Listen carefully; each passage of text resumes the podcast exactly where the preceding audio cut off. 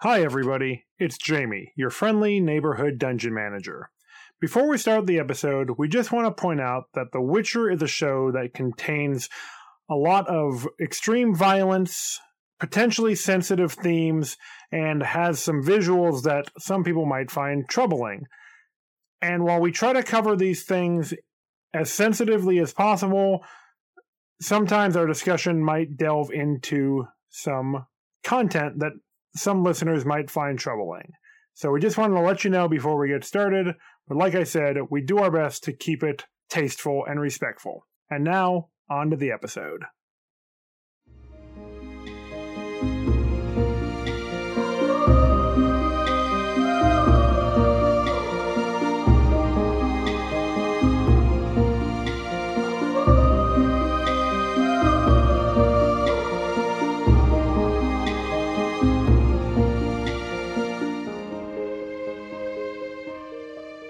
Hello, fantasy fans, and welcome to Swords and Satire, the podcast where we turn low fantasy into high art.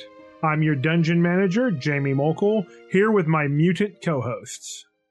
I'm Chelsea Hollowell, a an unhinged witch who just wants to, you know, get some peace and quiet, have some alone time in the mountains, maybe transport myself around. You never know. That sounds nice. Yeah. When you're a witch, you can just go wherever you want. You don't need a plane ticket. You know, you don't need a train nor automobiles. No That's planes, nice. trains, or automobiles, huh? yeah. so John Candy would not approve. No. Real shame. John Candy is against witches. Yeah, you know what? I mean, John Candy Witch Hunter is now a story that I want to write. So Holy hell. I can't got the wait. dude. I mean, yeah, that's true. We already kind of did that uh, a few months back when we watched The Seventh Son. yeah. But you know, this could be like an updated version of that too. But true. hey, who's my other co-host? Oh, that would be me. I'm Jack Olander, a bug created by a mad wizard whose destiny is to use its own knife hands to cut its head off. That doesn't My seem like a existence is beautiful. That seems like a rough destiny, man. That's hard. You know, we get what we get and we don't throw a fit. That's what I was taught. You seem like you're a cute little bug and you have a great relationship with your, your you know, your human assassin master. Yeah. It works. It doesn't pay, but it works. And guys, we can't talk about The Witcher without a witchy friend. Oh my gosh, I like that introduction. I am Casey, uh, a bard who um gets into a lot of trouble. Yeah. That tracks. I've known you for a long time. That sounds right to me. Whose mouth writes checks that your um Loot can't handle. Cash. yeah. well, you're following a fine tradition of our friend Jaskier, so Mm-hmm. Who I can never remember how his name is pronounced. just say dandelion. you know, that's for the real Witcher fans. Uh. Gatekeeping the Witcher. yeah, no, no gatekeeping here. I'm just kidding. I, I think Jaskier is a cool name, actually. yeah. And so is Dandelion. I don't know. I, I don't. I'm not. I don't have a strong preference one way or the other. But guys, this week we're talking about The Witcher season one, obviously, because that's all this out. Episode four of Banquets, Bastards, and Burials. My three favorite bees. And why are we watching an episode of The Witcher? Because this is Satire TV, our mini series where or our I'm sorry, our bi-weekly uh short form, kind of sort of short form series where we talk about a TV show instead of a movie. I mean, And- these episodes are 10 to 15 minutes shorter than our regular I was gonna That say they're just as long. Mini. yeah. we, can, Yep. we, we love to talk. What can I say? I mean, yeah. We have this podcast. So. Yeah. Yeah, I mean, as long as our producer, that's Chelsea, doesn't uh like send us all nasty emails, it's okay. Oh, I fear that day. You The should. nasty email day. I feel like really Chelsea's should. gonna have a really hard time recapping this one in the summary because this episode was all over the place. Oh, I know. I am Yeah. really looking forward to this. And I was just about to say, hey, Chelsea, how about that nice, succinct summary and uh, takeaway Good luck. yeah. Better do it five words or less. that is actually fun. We've done that before. One sentence each. Geralt got them gains. We could try that again sometime. One sentence each. Ooh, I we do like- only get one sentence to try to re- recap one part of it, and we build up. We did that all three of us one time, so I don't know if you guys want to do that. Right Yeah, now. we, we could do one sentence to summarize each of the timelines. I like that. Let's try it. Sounds like a fun proposition.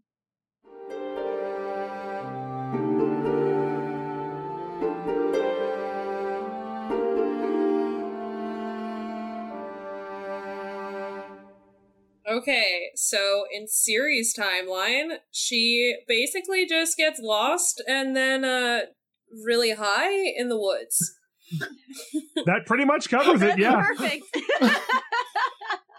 no, it's so accurate. She goes on like an ayahuasca trip in the woods. yeah, Yeah. that's about it. Nailed it. Yo. yeah. Okay, in Geralt and Jaskier's timeline, they go to a courtly wedding ceremony and hijinks ensue when a cursed knight shows up at the party. It's true. Hijinks happen. That's for sure. In Yennefer's timeline, she has to try and help a princess escape from Baby Shark and a mad assassin.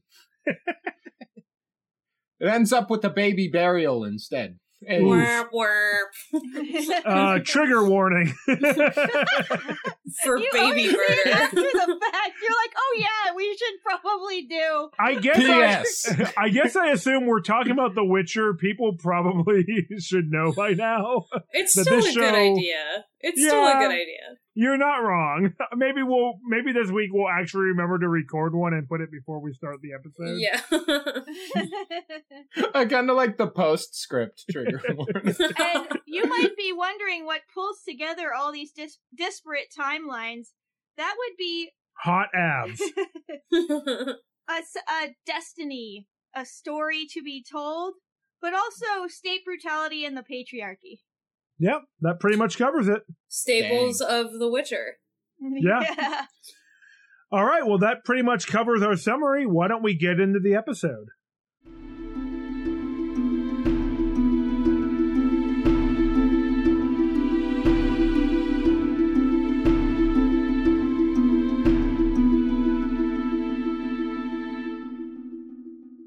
I was gonna say this episode felt the most Disney esque to me. I don't know about you guys, Jesus. but like because not in like terms Because of all the abuse of the power.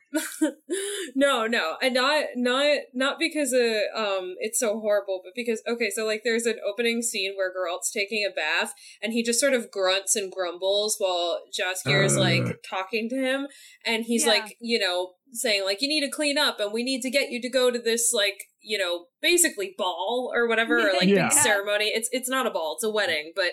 And it reminds me of in Beauty and the Beast when Beast is like in the bathtub being grumbly and they're trying to convince him to get nice looking to take Belle to a dance. yeah. Um and then like oh, man. later at the wedding, um uh Queen Calanthe is like, you know, asking all of these different like uh suitors from different regions to uh, offer their hand in marriage to her daughter, and her daughter is like not about any of them. And I was like, this feels like Aladdin and Jasmine, like you know, like she's like, I don't want Ah, any yes. of those, you know, wealthy princes. I want Give me my a night. yeah. Well, I mean, Aladdin's not a knight, but they're both kind of like Give me not Sonic. respected. Yeah, give me Sonic the Hedgehog. and you know this is what we get to see here is some crossovers starting to happen between Geralt and Ciri's timelines because this is in the past of in Ciri's timeline this is where you really get the first like true glimpse if you weren't paying attention to some snippets of dialogue or in earlier episodes this is where you really can tell like this is probably in the past for Ciri's Yeah. timeline. That's a great point, but you really cut off my ability to do a great Sonic the Hedgehog joke. oh, sorry. Guys, you know why Sonic's a great catch, right? Why? Because he's got them gold rings. Oh. Oh. And I was gonna say there's another there's like a there's almost like a Beauty and the Beast transformation scene because uh uh True Love Kiss. Uh, yeah, heals True- um, the knight, yeah Duny. yeah like yeah so Duny like goes from being Sonic the Hedgehog to uh, a real a real boy. Um, yeah. Yeah, another handsome boy. Yeah, Yeah. look, I was saying Lucky's handsome, and, and Yeah. Jamie was like, "Ah, he probably doesn't even know he's handsome because he he got cursed when he was a kid." Yeah. That's rough. That's rough life. Yeah, so it that's what I meant by Disney esque. It had like a lot of these sort of like old fairy tale vibes to it. This is also the ceremony where it's revealed that Queen Calanthe is going to be marrying Eist. Yeah, I was not sure if they had actually talked that or if he or if Yeah. Eist was just like, you know what? I'm gonna fucking roll the dice right Yeah. now. I'm either Yeah. gonna marry the queen or I'm gonna be dead in a minute. So Yeah. I like I was wondering if you guys like because when I was watching it with my partner Richard, he, like we both turned to each other and we were like, "Was this established anywhere in this think so. episode, or does this just show up?" Where like in the middle of a whole bunch of people trying to court Pavetta, all of a sudden another guy is like, "And I'm gonna marry the queen," and it's like, "Wait, what?" I think he was taking the ultimate gambit. yeah. yeah, probably. But also Queen's earlier Gambit. they were like making eyes at each other across the room before he said that. Yeah. And then um when he was taking the sword away from her during the scuffle, um their fingers touched for Mhm. a second and lingered there. Guys, Oh, I they didn't- I didn't fingered each that. other. Oh. Brutal. Uh, what is the wizard's name again? Mousak. Mousak. Mouse sack. yes. He was mentioning that Eist had proposed three times already and been Oh. rejected three times. Mm. After the king's death, that. I'm pretty sure. Or during, I'm not sure. Yeah. Yeah. Could have been killing the king going, why won't you marry me? Yeah, That would be very on brand for The Witcher.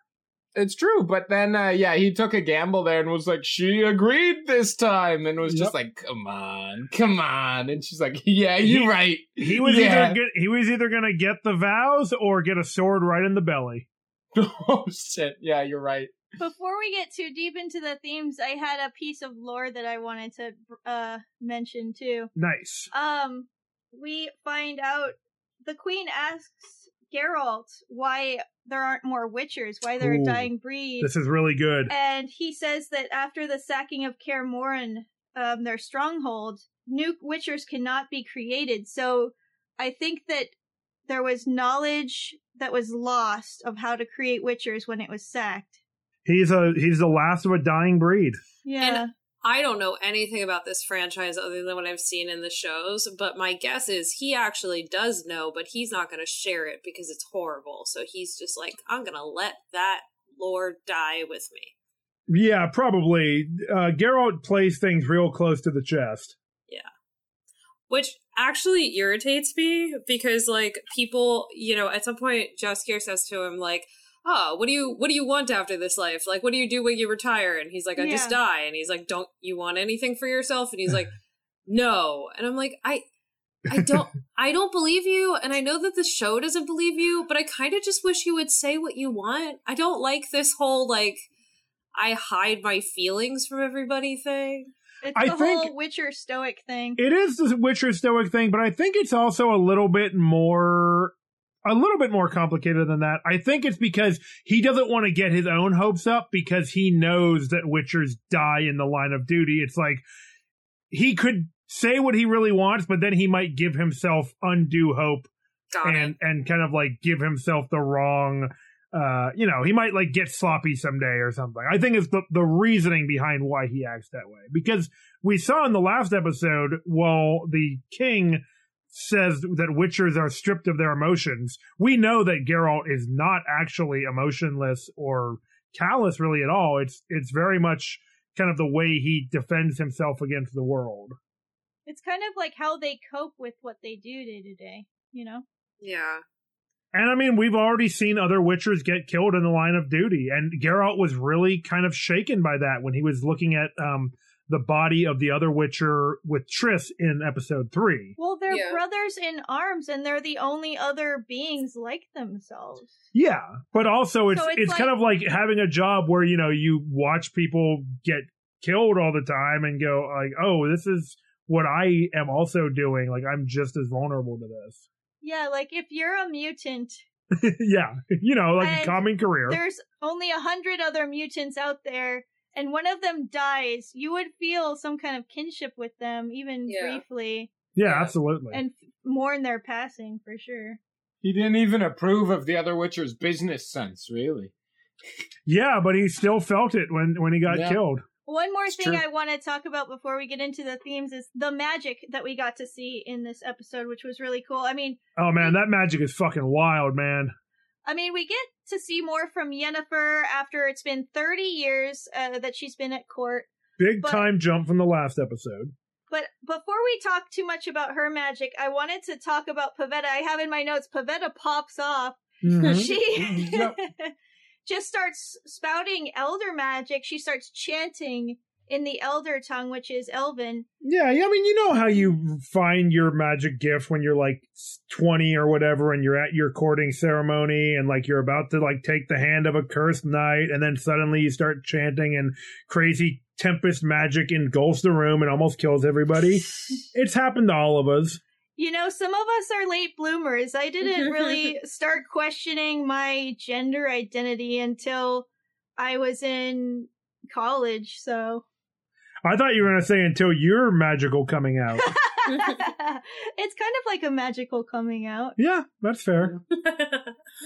I didn't Um, realize I was a Striga until I was 20. oh god. Aren't you still like 12? Jack's revealing something Uh-oh. very important because Street I thought only Striga were only female. Unless that's a lie. It's probably just like There's a lot of, of, those coming outs in one minute. yeah, Yeah. seriously.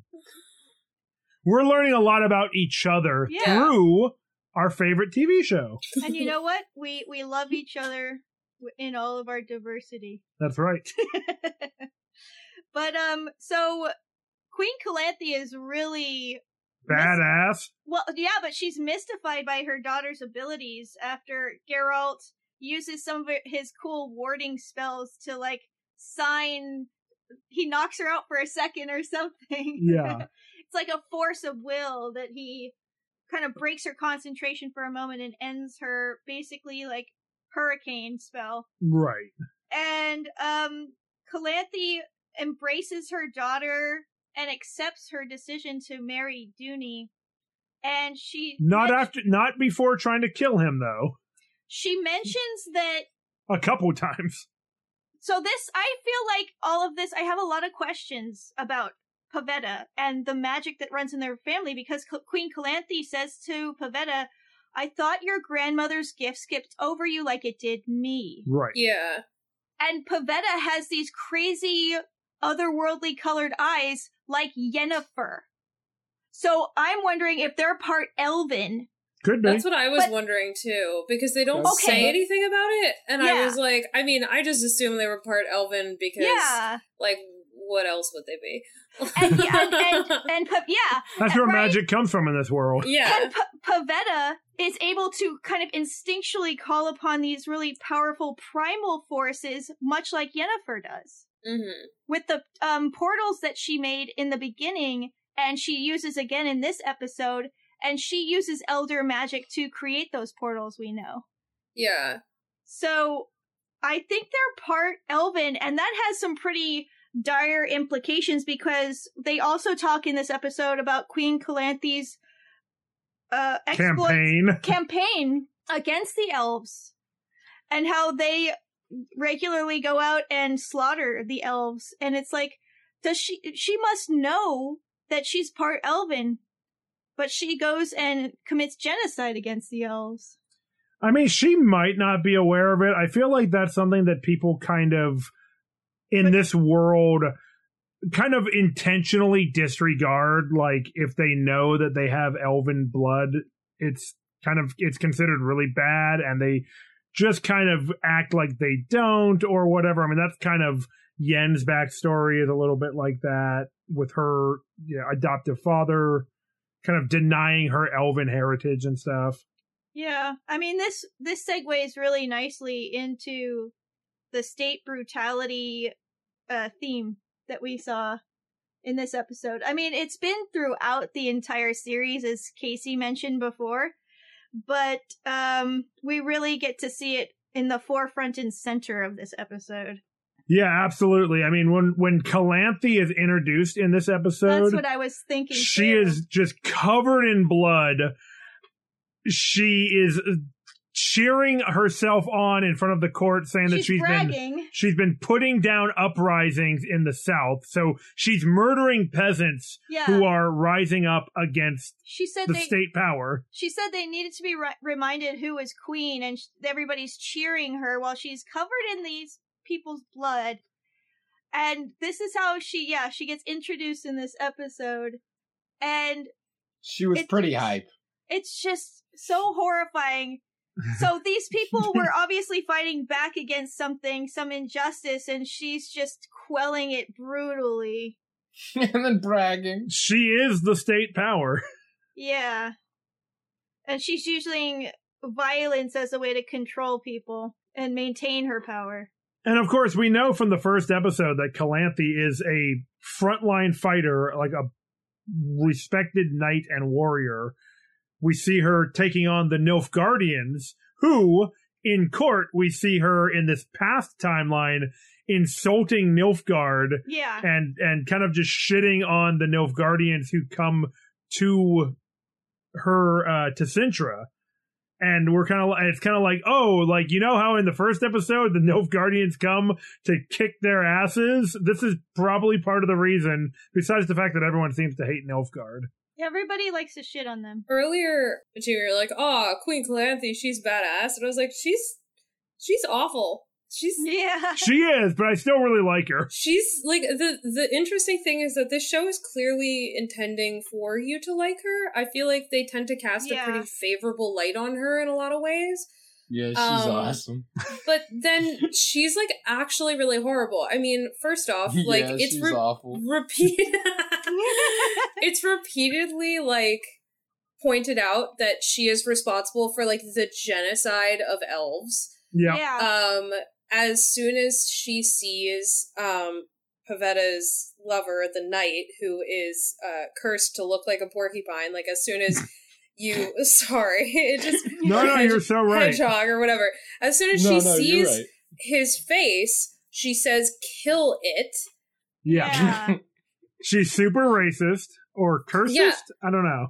Racist works. yeah she's she's really really prejudiced she also i think one of the things that frustrates me a lot too is that she sort of like yennefer she kind of lives in this patriarchal society and says how much she hates it but then yet continuously like prescribes to it And upholds it like yeah exactly to uphold the status quo.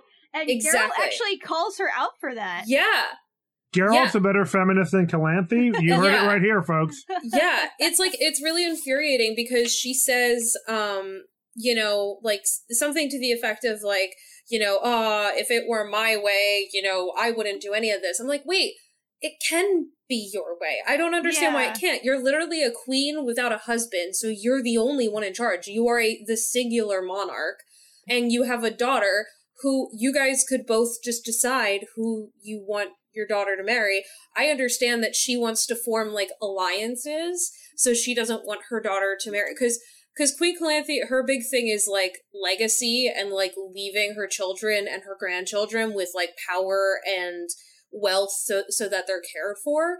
But she like also mentions that if she had it her way, she would just pick who Pavetta would marry and she wouldn't do this whole like ceremony where all these men come up and like, you know, pitch themselves. And I'm like, well, you could just do that. You're like the singular monarch of one of the most powerful kingdoms in the Yeah. I just don't understand why you don't do that. So it sounds like she has no interest in giving up on these like patriarchal constructs. My guess is that there's probably like enough kind of regional. Uh, Strongholds. They're kind of like princedoms. Well, yeah. I mean, she's ba- basically, I think that she's trying to uphold tradition because rocking the boat too much might lead to an uprising that she can't just put down by the sword or where like actually powerful groups of male monarchs or, or nobles in the area would rebel against her. She is doing this to kind of give them, and it's, it's gross, right? Like she is using Mhm. her daughter as like a prize Yeah. to to offer to keep peace in the kingdom Mhm. and it becomes this complicated Yeah. problematic patriarchal system Yeah, but she also just like outright disrespects people at this ceremony, which indicates to me that she has no interest in maintaining the illusion that she's not just going to pick whoever she wants. Yeah but she but, but she's doing it like through the traditional channel I don't know. It's but it, it just reminded me a lot of um Yennefer in the last episode where we saw Yennefer say how much she hated the system, but how much she was still trying to work within the system in order to like achieve power, rather than completely subvert the system and try to like make it work for like an actual not patriarchal structure. Yeah, we're bringing back around Hold on, the Jack. idea of how people actually contribute to the processes that keep them under control. Yeah. It does seem like uh, she was trying not to rock the boat, you know, with the other civilizations, which is why she was going through this whole ceremony. You don't want a foreign army coming into Cintra and like killing the noble family and all the citizens or anything, right? yeah thank god that never happens yeah. yeah. Oh, I see. Sorry. Uh-oh. I was re- I was reading my notes and then I realized, wait, this totally did happen. oh. Uh oh. previously on the witcher oh my gosh, wait. So, uh, also, I feel like I should explain a little bit of what happens in the episode for anyone who's a little bit hazy on what happens, um, with regard to the wedding. So basically, she's Queen Calanthes holding this wedding for her daughter, and or not wedding, I guess like courting ceremony or whatever, where everybody has to come up and and pitch themselves to her. Um, and then you know we've got Hedgehog Man comes in and mm-hmm. is like, I want to marry your daughter. And the queen's like, absolutely not. And then he yells, Law of Surprise, which, like, I will never not think is the stupidest, funniest thing I've ever fucking heard. Like, Yeah. we were like, oh, right, Law of Surprise. And what I love about this episode is, like, it's not for like another 10 minutes before someone actually explains what the fuck Law of Surprise is. like, he yells Law of Surprise, and then a fight scene happens. And then, like, yeah. and then, like, at some point, one of the guys goes, like, Law of Surprise is a tradition for accepting payment that's as old as time itself. And, like, Yeah. me and my partner are both like, is it? like, I've never heard of it. I don't know I what remember. it is. it's so absurd. casey casey so that's just the way it was that's just the way it was back then It takes place in Oh. the future, doesn't it? i don't remember Oh conjunction god. of the spheres etc etc Something, something. It's so silly. And then, like, everybody gets mad about it, and then, like, it happened. And then, yeah, so basically, Pavetta and uh her her hedgehog boyfriend you know they do their magic power thing and then you know Geralt saves them uh from i don't know what i don't really know what he's saving them from like i don't from Pavetta's like uncontrollable chaos magic i think From wind. Okay, I just wasn't sure what would happen. Like, would they just stay floating in the air for another three years? Like, I don't know. It seemed like all that was really happening was a lot of wind, and i was kind kind of wondering the, same thing Well, I was it like- kind of seemed like she was ready to just explode. Like it was getting worse and worse. yeah Okay, okay, I wasn't clear on that. I was like, I don't know. This doesn't really seem that bad. I, I think maybe she she'll, was hurting she'll the get, guests also. I was gonna Yeah. say she'll, she'll get tired. She'll it get was a real and romeo down. and juliet suicide pact scenario i I guess think it was. but yeah, so like then you know, Geralt is able to kind of like settle them down or whatever, and then he goes to leave, and um, Duny, who's now like married to Pavetta and is a hot guy, is like, "Let me give you payment," and Geralt's like, "I'll take of surprise," and it's like, "Have." Oh, this is so dumb. I was like, why would you do that? You No! literally just saw the consequences. Tradition. Yeah. Tradition. And he says it so flippantly. He's like, Yeah. ah, fuck it. Just give me what you don't know that you have. It's like, yeah. dude, go. I was, I felt the same. Way. I was just like, this is so ridiculous. Uh, Why would he do that? I was like, as soon as Duny was like, you know, what can I give you? I was just like, gold. Give me gold. Just give me buckets of gold. That's fine. I'm out of here. yeah. And then immediately Pavetta throws up. It's like, I'm pregnant. It's just like, come on, guys. uh, yeah, Which, of course, means that her and Duny had been boning down already. Oh, he he Oh, admitted it. yeah. They fucking talked about it in front of the whole court.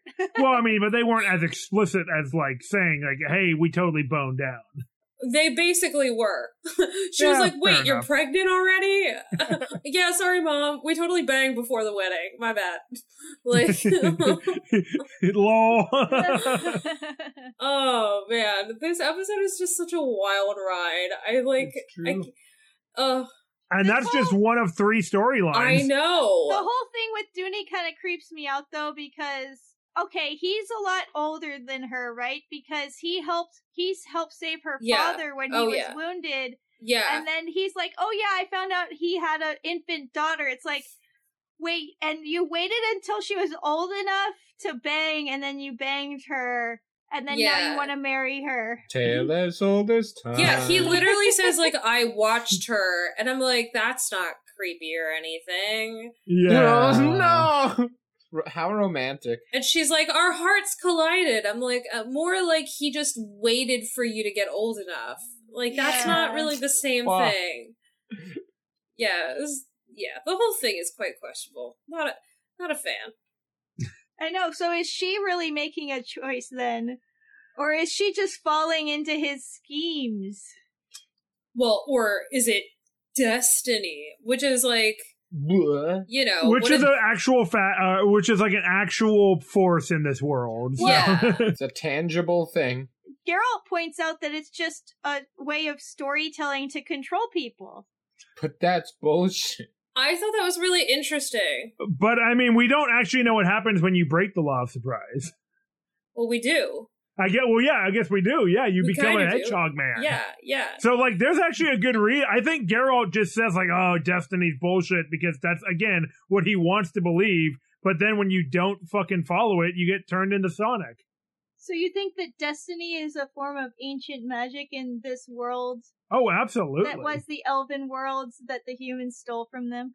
Maybe this is an elven curse. Oh. I think it's a little bit of both. I think it's like it's like one of those things where like you know maybe destiny does have a solid impact. It is a real force in this world, but then like leaders and maybe like religious sects are able to use it as a form of mani- manipulation, and that's like Propaganda, at some yeah. point Geralt says, you know, like um he's seen mothers cry and weep to the gods thinking that they've like scorned them because their child is dead, ignoring the fact that there are 50 other dead children in the plague cart outside.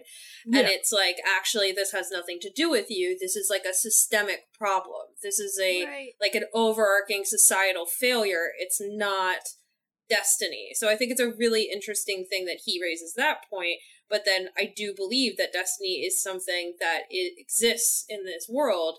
And so there's kind of like both. And because destiny is a real power in this world, it's very easy for other people to use the idea of destiny to manipulate others.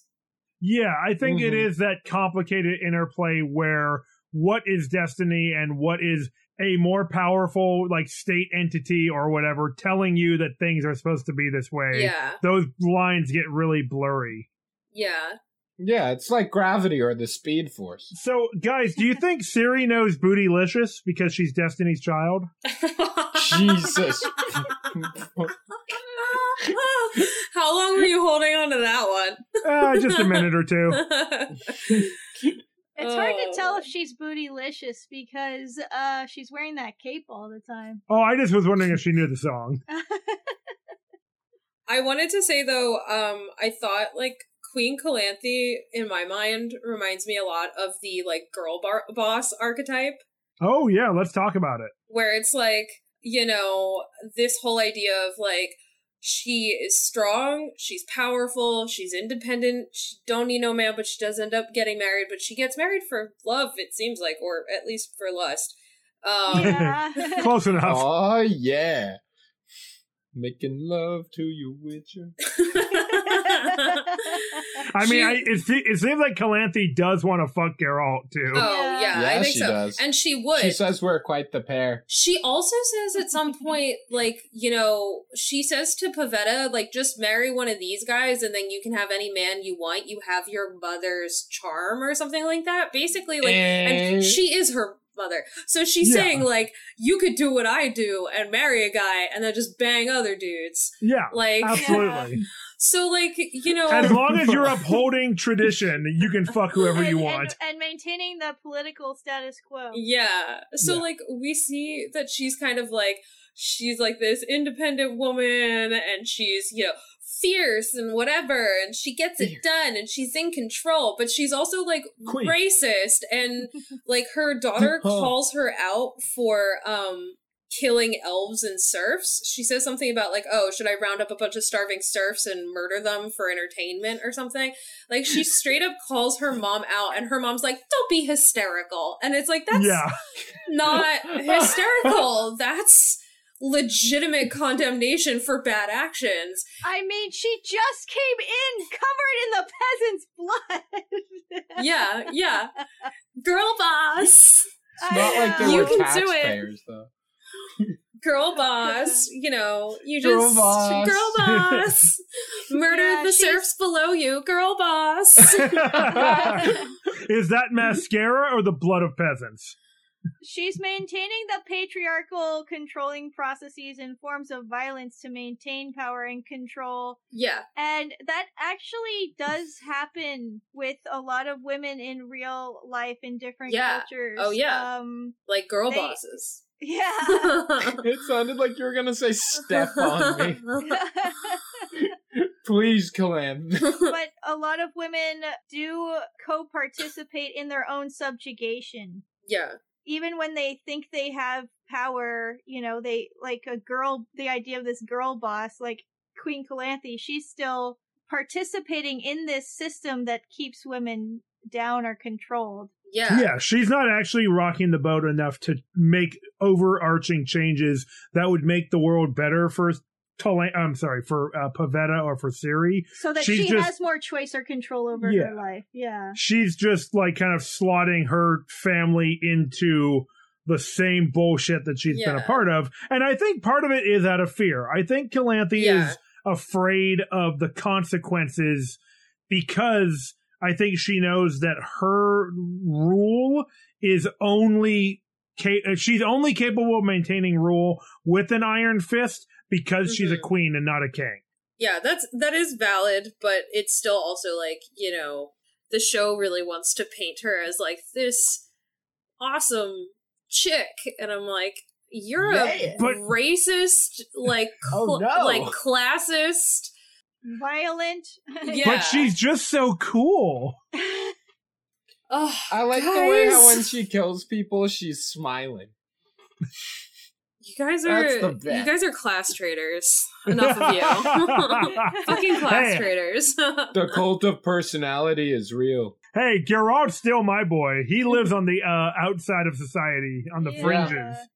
Speaking of these gender roles, I'd like to quickly bring up the scene that you mentioned of Geralt in uh, bathing while Jaskier is taking care of him. Uh, Jaskier, uh, uh, he addresses that, that he and Geralt are friends. Yes. And Geralt is like, I don't have any friends. And Jaskier is like, Oh yeah, so you just let any random guy rub chamomile all on your over butt. your body? Yeah. Yeah. And, you know, yeah, on your butt. he says right. butt. He says butt. Yeah, and Geralt is just like, nah, he's right. yeah, you got me there, Jaskier. I was like, are they just good pals, or is Jaskier thinking that Geralt is hot? I mean, anyone would. Yeah, But, I mean, like, that's just that's called being human. Yeah. Yeah. it's true. It's true. And Jaskier is only human. But I, I liked that relationship because Geralt is so not that guy, but Jaskier is doing got him into this situation. I thought that was so funny. And he's accepting Jaskier's help. I mean, begrudgingly, but he goes along with it. I mean, I think deep down inside, Geralt likes Jaskier. He hasn't killed him yet. Oh, he does. Although I will say that, like, the queen mentions, like, oh, girl, why don't you tell us that story about how you, like, killed the elves at the edge of the world? Or maybe it was somebody Oh, else, maybe yeah. it wasn't the queen, but they had kind of mentioned it. And he's like, yeah, that's not what happened. I got my ass whooped. I got my ass whooped. And then, um, Getting his ass wolfed is a whole other story. yeah. He might have gotten his ass wolfed too. Yeah. Uh, oh fuck yeah, yeah, he's like, I got my ass whooped, and then the king of the elves, um, Filavandrel. you know, like, let me go. And uh, they're like, that's not what happens in the song. And Jaskier's like, yeah, like eyeing him like, bro, I wrote that song. Can you please like not make me look bad? X-nay on the ooth tray. Yeah. And it's like, I'm kind of like, wait, wait a second. Like, dude, you're making him look like a racist person. Like, he, of course, he's not thrilled with this representation that you're painting of him. He's been trying his hardest to, like, try to present the truth to others and and illustrate that like maybe monsters aren't always monsters maybe sometimes Yeah. they're misunderstood And sometimes the monster is man. yeah well all the yeah, I mean, Yeah. see what you're talking about comes out when he's defending Duny. He says he's not a monster, yeah even though he looks like one. He knows that he's uh yeah cursed. You know, he's, Yeah, he's not the true monster in the room. because Calanthe's like, kill him. You're a monster hunter. Go kill the monster. And Geralt's like, whoa, hold No. on. I think in this situation, it's safe to say Queen Calanthe's the true monster. yeah Uh, yeah. I agree. But what I was getting at though is I think that maybe, you know, while he might like Jaskier's company, he may also find some of his storytelling an, an obstacle in what his he's trying to do, which is like present a more fair and balanced view of some of the misunderstood creatures of the universe. Yeah. It creates a kind of weird double edged sword for Geralt where he is able to make a better living and like actually be in a tavern and have people celebrate him and be like, oh, it's the Witcher, it's the White Wolf. Like, this guy's awesome. We're gonna not be terrible to him because in our first scene with Geralt in episode one, we see him like going into the tavern and being not welcome because he's a Witcher. Spit on. Yeah. So I mean, Jaskier is doing this great PR Yeah. work for him. Yeah. But now I think Geralt is beginning to realize it's at the expense of the truth. reputation that he's actually trying to uphold. Exactly.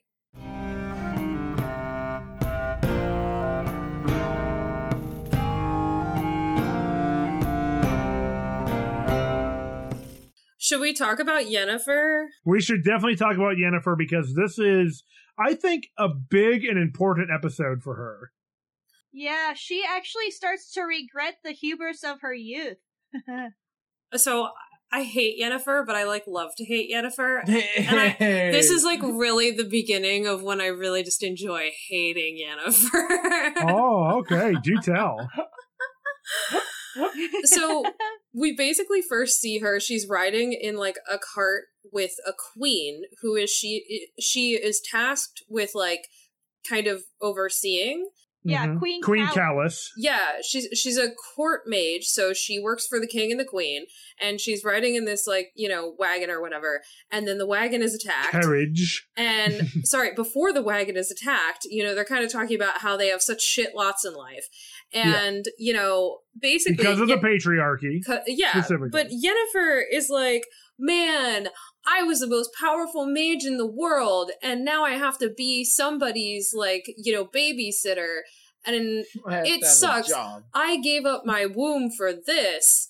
And the other girl's like, I at least you like have a job that Yeah. people respect what you do and you are doing work in the field that you trained to do and people hire you for that and they value your skill set. The only thing Yeah. people value the queen for is her ability to shove babies out of her Well, uterus. so the only thing she's valued for is her womb. It's very Yeah. interesting in Yeah. that way. Yeah. Yeah. And she says that I'm just a vessel for the king to produce him heirs. Right. Yeah. And and Yennefer calls back to that line at the end, but we'll get to that. Yeah. So like she is basically complaining to a woman who is literally a baby factory about like Wah, it sucks that I am like respected and renowned and I, I have to work for a living. This is bullshit. You know, I'm like, I don't what is what is your problem? Like honestly, She's ambitious. They're having one of my least favorite conversations, which is I my life is so bad. No, actually my life is worse. Well, yeah. also it's like an argument based in patriarchal views about life and perspective on the world because My other least favorite type of conversation. yeah because one woman is just like oh i have this career that i i wanted and i strove for but i really want kids. And the other woman's like well i have kids but i really want a career. And it's like oh you can't have both. It, fucking give me a break But I also don't think that Yennefer actually wants kids. I think she's just mad that she doesn't have the choice to have kids. But I don't actually think she wants them. I think she's just mad that she had that taken away from her. Because, Yeah. like, she doesn't really seem to be all that into children or the idea of children. She hasn't, like, talked about how she, like, aspires to have, like, you know, an heir or even just like wants to care for anything. She's just like, wah, I can't have it and I want it because I can't have it. and then she's like, I have a really great job, which I wanted, and now I'm mad that I have it because I don't get to do everything else I want, which is take over the world with all my power. And I'm just like, Yeah. I don't know, nothing will please you. Like, you're so, I get it. Working sucks. Welcome to capitalism. Like, it blows. I to- believe me, but like, you are so immensely privileged, and none of none of her like downsides to her job are actually based in patriarchy because she isn't equal to men at that point. I know that the process to get where she was involved a lot of like sacrifice for like her or for like women specifically. But now that she's there, there's no real indication that she is like second level to any men. I mean, true, she does work for the king, but um I meant second level to any male mages. Like she's she's on par with male mages. right, Yeah. that's true. And they don't seem to have any bar as a as a sorcerer within their ranks. There doesn't seem to be like a glass ceiling for female magicians. No. Um it's true. Yeah, like women definitely women definitely have to suffer war to become mages, but once women and men are mages, then they're kind of both on the same playing field. So I feel like when she's complaining about like being able to be a working woman with a job and a skill to a woman who doesn't have that, I'm like, you're just rude. Yeah. you're just fucking Um, rude. I think she's blind to what ails her, you know? I wanted to Yeah. respond to what you were saying. I think that you're give, kind of helping me get to an insight, you know? I think that Yennefer doesn't know why she always just wants more. And Mhm. it's because she just went after her ambitions for power blindly and she Yep. didn't take the time to kind of work on herself emotionally and yeah. process what happened to her when she was young. Yeah, And- or what she wanted out of all of this. Like, what do you Yeah. want when you get all of the power? Like, you know, she Yeah. got, she actually got the power she wanted, and she's like, meh. And I'm like, because you didn't know what to do with it once you had it. And You know? so she's feeling this way, I think, because partially because she's empty inside. She doesn't Yeah. have a, a center. She has no core guiding her Totally. toward I like mean, what she really wants in life. She Yeah. literally went from like the most powerless person on the planet to Mhm. one of the most powerful with no growth period in between. It was like I am a basically slave to a adoptive family who hates my guts and oh shit, I'm actually one of the most powerful mages on the planet and Tissaia is telling me that I could be the most powerful like mage of all time. There was no period for her to like ever develop any kind of empathy or Yeah. and like exactly. her bonds because she's thrown into this power situation at the the mages college Mhm. any opportunity she had to build relationships like with her boyfriend there gets cut off by their respective masters because they have them spying on each other. So Yeah. suddenly to her relationships are just bad. Her father was a sociopath who sold her for less than he'd sell a pig. Her first boyfriend is a spy. The only person she has telling her that she's ever been of any value is Tissaia. And before that, she was just ridiculing her and belittling her the entire time. Yeah. So I mean she's never had a healthy relationship. I think too there was one other thing that you brought up that uh, I thought was a, an interesting sort of maybe not theme, but like a, an important part to her personality, which is like when you're told at a young age that you're good at stuff, but you didn't actually have to work to be good at it, you just were born with a gift, or you're like a gifted kid.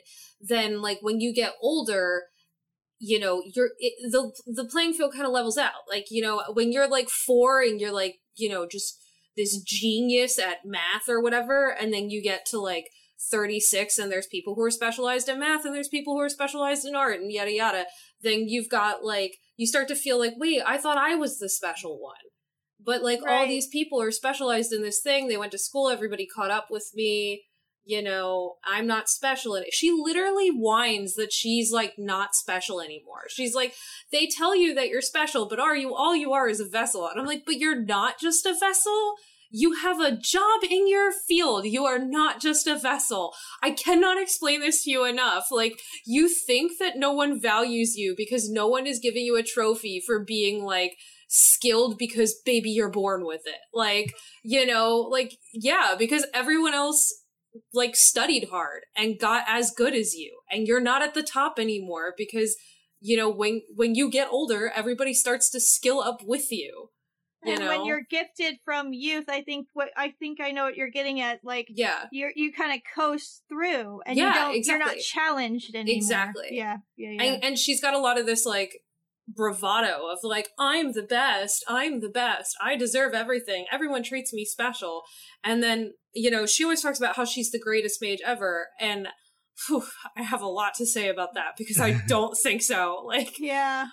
uh, you know just the magic that she performs i was like really? That's all you can do is a bunch of portals? That's it? Yeah, it's that's all you've got? Like you know she's trying to help the queen flee an assassin and the assassin was set out to kill the queen because she's not producing a male heir for the king so the Yeah. king basically tried to kill his own wife because he's sick of her having female babies and like instead of the greatest mage ever being able to kill the assassin or kill the assassin's weird scorpion buddy But she- she's really good at portals, and that bug is just a bug. she she just produces like a bunch of portals to different areas and then they just keep portaling to different areas over and over again. I'm like are you like the greatest mage? Where is some like great mage power?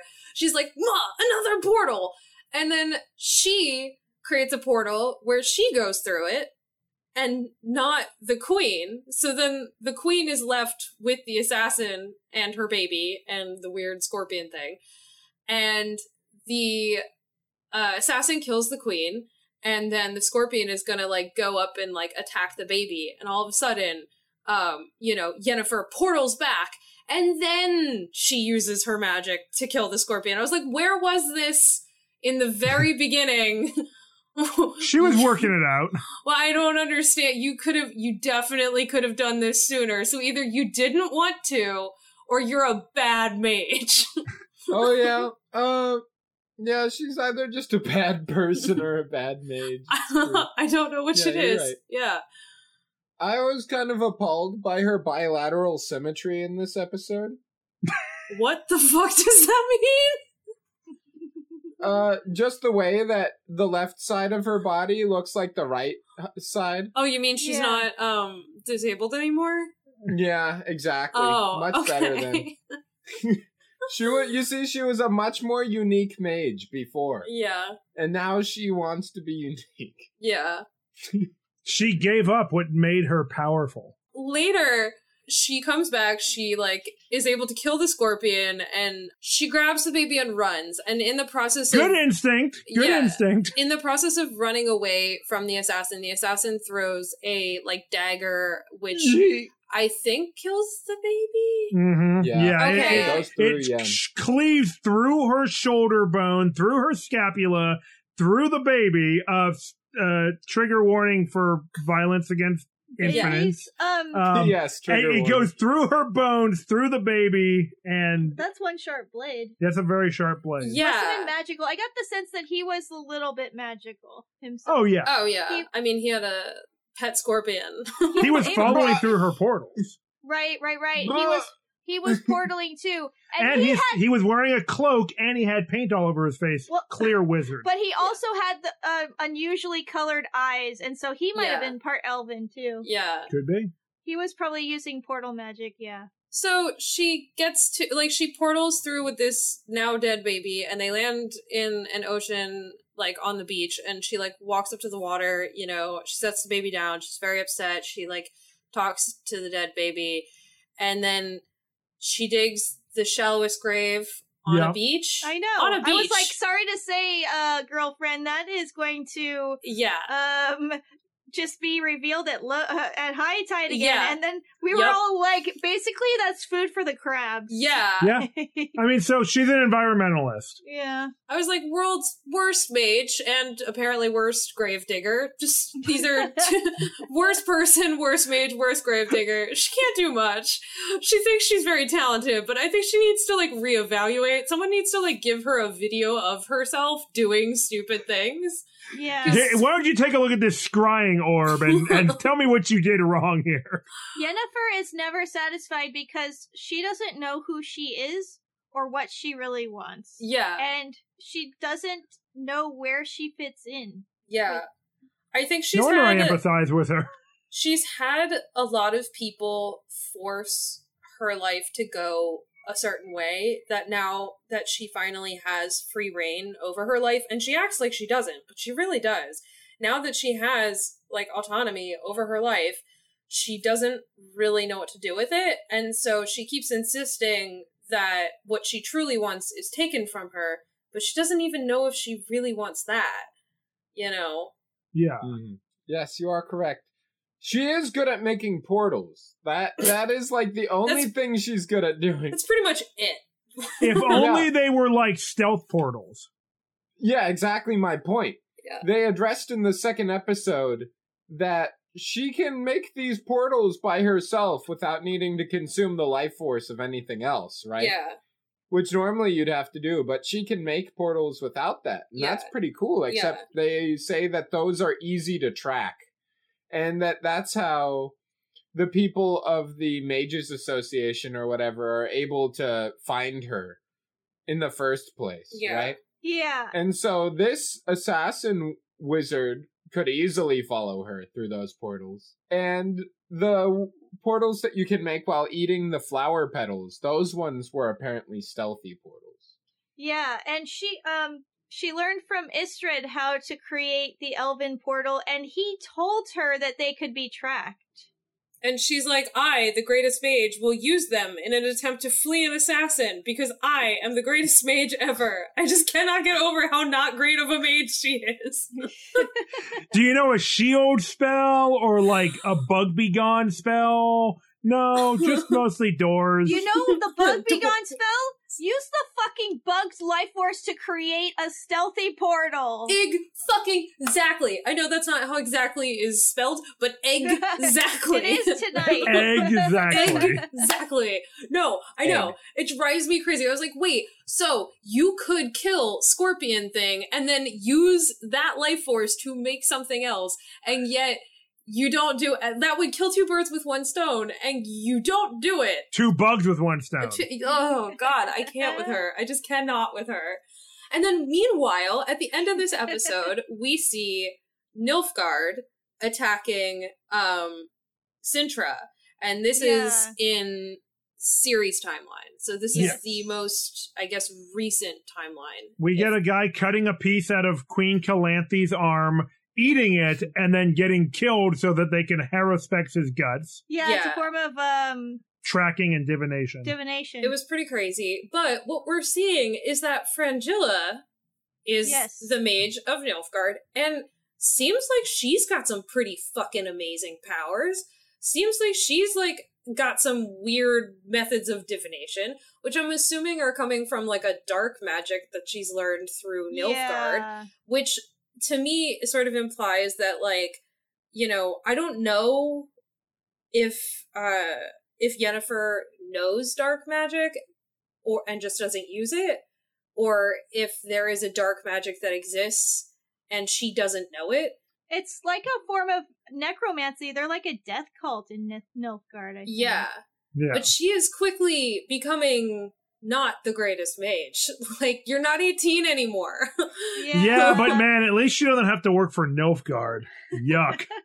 i mean Yeah. i don't know i don't know what Nilfgaard's like who knows what it's like over there Ah, maybe Nilfgaard sucks. That's what everybody says, but you know, There's something to infer about it.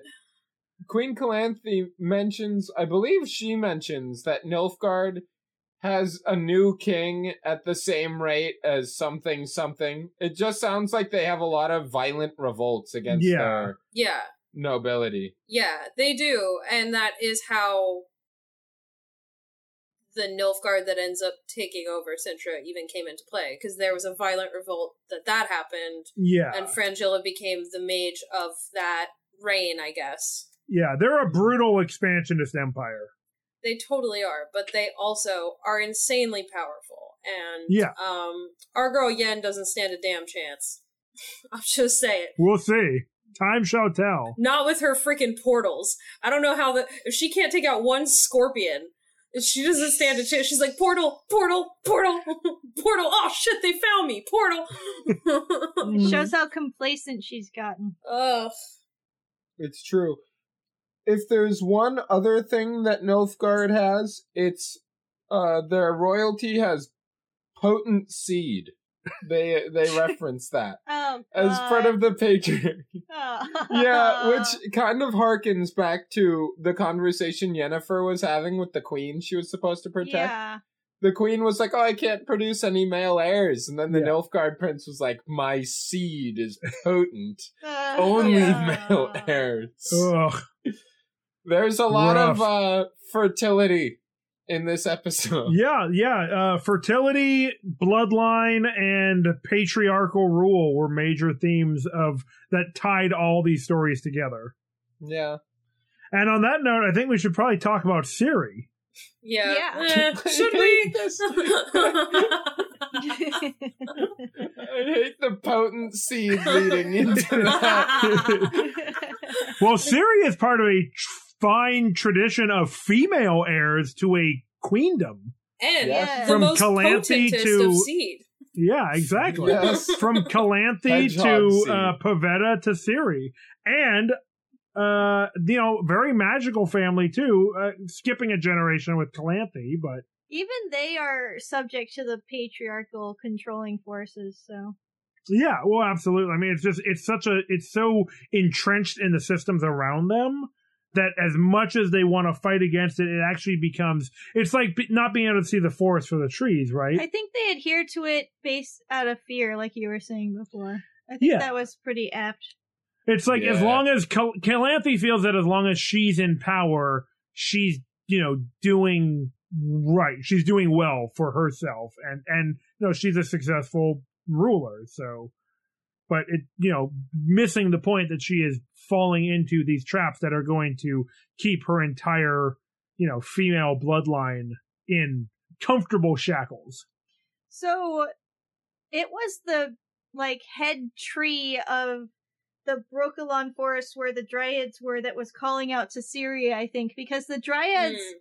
didn't call her. They didn't know she was coming. But something was calling out to Ciri in the previ- at the end of the previous episode we watched. Yeah.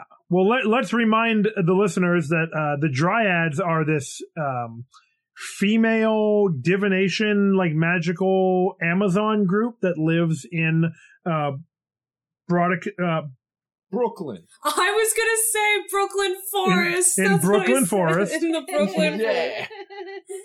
Forest. and uh, they are test. They're kind of doing a purity test on Ciri and Dara to make sure that they haven't come with ill intention because you know these two teen uh, tweens could be spies or assassins. You never know in the world of The Witcher. So this forest is magically protected by Magic. this like elder tree that's tapped into like the magic of the world. Yeah, and it seems to have a consciousness of its own. And it knows that Ciri's got some magic going on. Yeah, that's what called out. She to her tore before, the think. earth apart in the first episode. Yeah, it's so, true. Maybe it felt the reverberations from that. Yeah. Oh yeah. Oh, I forgot she did that. Oh yeah, she tears a chasm in the earth that divides her from the Nilfgaardian Black Knight who's chasing her. So the dryads help protect the forest with violence. Uh, bow- I'm for it. You know what? I'm a I'm an environmentalist too. yeah, bow and arrow technology. Yeah, they're eco terrorists. Eco protectors. Okay. What is an eco terrorist? Usually it's used to describe people who are pro environmental causes who do acts that sabotage like drilling companies or other like resource exploiters. They're not above using violence. Okay, well, I think we should reinterpret eco terrorism as Agreed. people who drill for things into the People earth. committing terrorist acts Yeah. against the environment. I like it. Yeah, Yeah. I, I, I that's why I said I prefer that description. Yeah, I think that works better because, um, yeah. Anyway, So these are urbanization terrorists. They're stopping the encroaching quote unquote civilization from taking over their beautiful forest. and they're protecting their mother tree. Yeah. Uh, which has Protecting magical mom. juice. Everyone wants to protect mom, right? Yeah, and they want to drink her juices. Mhm. Oh, I don't like Um, this. Stop. No. But you're right though, Chelsea. They do want to drink mom's magical juices. Stop. Mama Mother's Jesus. milk. Um, Mother's milk. it Ooh. looks like elf cum or uh, Because uni- Chelsea knows exactly what elf cum looks like. or or unicorn blood or something like that. or unicorn cum. Drink the tree's cummy wummy series. Oh, Do God. it. God. Kill yeah, me. the watered the watered down sap that flows through all the waters of the forest does, has no effect on her because she has this natural power potent source. She, yeah. Oh my god. Another theme throughout the episode is so potent she seed. has to drink the sap directly from the mother tree, Mhm. Right from the source. and it causes her to have a vision. And she's transported to like the spirit world, and she meets the consciousness of the tree, Oh, dude, And it's so cool looking it's so too. cool. And it asks her, What are you? That's disconcerting. I love it. She has Yeah. she has an ayahuasca trip and the Yeah. Spirit is just like, I don't know, man, what the fuck are you? I've got I've got nothing for you. I've got no guidance here. You're gonna have to tell me what you are, because I have no clue. Dude, the tree's tripping too. Dude, that's how powerful she is. She's like, You know what? I'm a tree. I just realized. And Turns out, I don't understand human or elven logic. Yeah. I operate on my own. It's a lot like um James Cameron's Avatar series timeline. oh god, no. I think the thing that really drives me nuts about Ciri when she walks into Brooklyn Forest is that she like every time they said the Bokabin, I don't know, Broccolon. bro- broccoli forest when she walks into Bookabin. broccoli forest. Buca de Um, Beppo Forest. She, you know, she went there in a trance. She shows up. She's surrounded by all of these dryads who are like, "What are you doing here?" And she's like, "Where's my friend?" But she doesn't say, "Where's my friend?" She says, "Where's Dara?" And they're like, "The fuck? Who is Dara?" And I just like hate that level of like, I'm just gonna assume you know who I'm talking about, even though I don't know who you are, you don't know who I am, and I'm just gonna demand where Dara is by his first name. Where Dara? I mean, that's a tween thing, right? I don't know. Or I feel like honestly, I feel like what it is is like a little bit of this like entitled princess thing. Yeah. Which, I mean, in her defense, She, she has been an entitled princess. Yeah. Like I think that her entitled princess is showing when she like comes in and she's like, "Where's Dara?" And it's like we're not your servants. We don't function like that. You need to explain who you are, how you got here, who the fuck is Dara? Like I don't. Where Dara? I know. Dara's down to just live in those woods. I know. Yeah. I was about to say that. Yeah, he's Yeah. down to just forget. Dude, Elf Boy is like, oh, like live with the women warriors and protect the forest. Like, hell yeah, sign me up. I mean, he is an elf. Yeah. exactly. Was that racist? Uh, I mean, yes, it is. but what we often know about elves is that they like the forest. Yes, those generalizations are problematic, of course. We know we- we're trying to break down these assumptions about the ethnic and racial groups in fantasy worlds. Yeah. But elves love trees, man. Oh, what I was thinking and what I assumed you meant by it was that he is an elf, but you know they're not humans, so they're not going to kill Right. him. Yeah, that's Mhm. fair too. Jack? Another thing is Dara is an elf, like we've been saying, and he's uh he's from a persecuted people that Yeah. were killed systematically, right? Mhm. Yeah. Yeah. And the good thing about Bukaki Forest is that you know it, you drink the seed of Bukaki Forest oh no. to know if you're a threat or not, right? no! And Yeah. then it's it has the advantage of not being able to be invaded, right? Yeah, Which is something that he's already been through. Yeah. He's been invaded by the military. It can't happen here. This is an opportunity for protection for him. yeah, Yeah, exactly. Warriors who will defend him. it's Yeah. a new cause. It's a new purpose in life than just trying to survive. yeah, Yeah. It also ties back to another theme that runs throughout this entire episode, and it's forgetting the past or how the past can hurt you. Dara has been hurt in the past, so for him, the idea of forgetting that is like, Mhm. I mean, my my family, all of my people are dead. Why should I have to live with that pain? And he Yeah. had to watch it happen. Yeah, I, I- exactly. So, like, Yeah. for him, forgetting it is great. For Geralt, you know, destiny and what's in the past, like, that's why he's always like, oh, like, that stuff doesn't matter. People just don't understand. So, he's another character who kind of wants to forget what is what has come in the past and the loss of his people and everything. And then Yennefer has this weird kind of connection to like, oh, I had this great past in before when I was living at the mages school. I was the best. She Everyone in high loved me. she peaked, she did kind of peak in high school. She Yeah. peaked in Hogwarts High School. She's got the Al Bundy thing going on. Yeah. She made that game winning touchdown Yep. catch. And then that was like, she's going to tell that story for the rest of her life. sh- I was the greatest mage. if we saw a scene of her on a couch sitting there watching a scrying mirror with her hand down her pants, it Oh, wouldn't yeah. be that much of a stretch. Nope.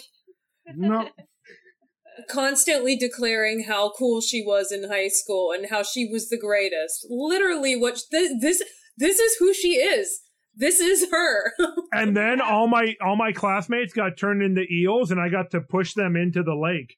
No! Sure, sure, Dad. No! hey, by the way, y- has Yennefer fucking thought of adoption if she wants a kid so fucking bad? No, no, no, she because she doesn't want a kid. She just wants to be able to do the thing that she can't do. She doesn't like anyone yeah. telling her she can't do something. Yeah, I think that's a, a really strong case for that argument. The other thing too that we we see happen in this episode is um Dara finds out who Ciri is. Right. Yes. And Dara is like, "Wait, hold up. Your mom is Queen Calanthe? She She murdered, my, fucking family." family. Yeah. Yeah. And Ciri's like, "She wouldn't do that." And Dara's like, "Okay, yeah, sure. It wasn't your your grandma exactly, but it was like her men who she but also, ordered. we know that Queen Calanthe would she would. you like would be the one holding the sword oh to yeah. slaughter to to genocide an entire species of elves. Oh, Like, yeah. Yeah. she Oh, would yeah. absolutely do it herself Like, if yeah, given the if she saw those dryads, she would murder them all. Yeah. Yes. Like she yeah, she didn't kill Dara's family, but she would. You know? Like she just happened to not be at his house at that time. And Yeah. like you know, I this is another thing where like I understand Ciri has lived an immensely privileged life and she doesn't understand what kind of people her family are. She doesn't her her mom who is gone. I guess I don't know if we. I'm pretty sure her parents are dead. Yeah, but I don't think they like explain that at all. No. We we don't know why. I don't believe we know why yet. It was probably a car crash in air quotes. Well, you know, Dad went out for that pack of smokes, and Yeah. uh, Mom went came out to with go them. Find him. but yeah, so like she's a little bit she's a little bit of like a sheltered girl, you know, and so she doesn't really understand that her her grandma is a sociopath. uh, yeah. Yeah. like a sociopathic racist murderer um which to her, she's just Granny. Yeah, which Pavetta knew. Pavetta knew and was not happy about. Like, I think if Yeah. Pavetta had been able to be more of a part of Ciri's life, Ciri probably would not have this, like, blind view of her grandma. I think she would have a very clear view of who her grandma is. yeah. Definitely clearer. Yeah. Jack's having, like, a moment. So, so I just realized, right? You were talking about like, oh, a car crash, quote unquote, that killed Ciri's parents, right? Carriage crash. Yeah. yeah, yeah. Carriage crash, explodium carriage, boom. And we always talked about how if you deny destiny, something bad will happen. And we've said that in reference to the Nilfgaardian invasion, right? But Geralt got Ciri out of the law of surprise and he left so you think he killed her parents? by denying the right of surprise. It's a potential possibility. Yeah. It's a Never fair know. it's a fair hypothesis. It's a hypothesis. I mean, her see. dad's already been got by the law of surprise once. We're, we're paying closer attention this watch through since we're talking about it for the show, so we'll we'll see. We'll watch for that. It's true. Destiny's like, oh, Geralt has to get Ciri at some point, right? Well, there's an easy solution. just murder everyone. Fucking everybody in Cintra. yeah. Destiny has to prepare the way for Ciri to be an orphan. yeah. so that she can be a hero just like all of her idols Spider-Man and Harry Potter and Luke Skywalker. all the great or orphans of history. Yeah.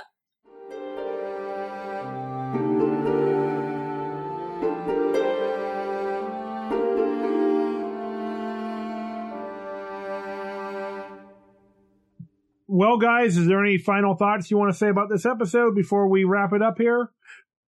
I just want to know more about this mother tree.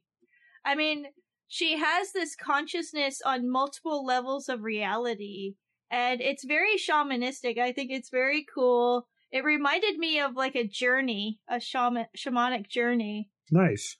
And yeah, it was very cool just seeing like the energy coming off of the spectral or astral plane version of the tree.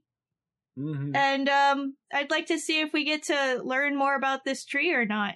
We get a lot of little snippets of the mystical powers of this world, and it's really cool. Like I like the way that they kind of wean you into the magic system, and there's like, okay, Geralt can do these signs. Like, what's up with that? And then Yennefer's got Yeah. portal magic, and she can also kill daisies to uh, like lift a rock. Like, what's the deal there? And then we've got this sacred celestial tree, and I'm wondering what it might have to do with like the conjunction of the spheres, which we talk about in this episode, or which they talked about in this episode, which is kind of like the coming together of this universe and cosmos. Yeah. So lots of good stuff, and I think it's going to start to unwrap as we get deeper and deeper into season one. Yeah, I don't I don't really have uh any final words except that I'm just really stoked to dunk on Yennefer more. I hope you guys don't love her because I love to hate her. Um, I, I think I, I think I like Yen a lot, but uh, you know, she's complicated. Yeah. Yeah, I mean, I And definitely okay. understand her, and I think Chelsea especially has helped me see uh more of of what makes her who she is and why she does the stupid ass things she does. Um, and so I am a little bit more sympathetic. Completely agree with you that you know she doesn't know what she wants, and she really struggles to know who she is and what she wants. So Yeah. she makes really terrible decisions, but I still love making fun of her for those terrible decisions.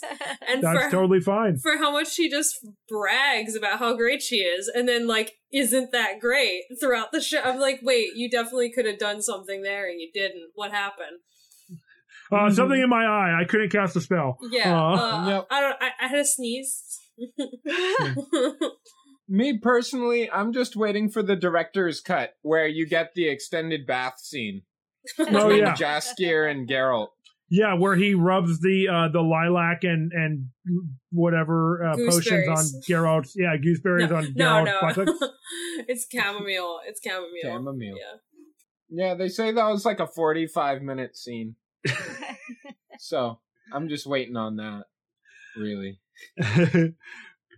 well, Casey, thank you for joining us again. Uh, Yay. where can uh, our listeners uh, find more from you and your opinions and awesome thoughts? Oh God, uh, nowhere. I keep everything private because I don't want anyone to ever hear what I have to say. Yes. Perfect. I don't like feedback.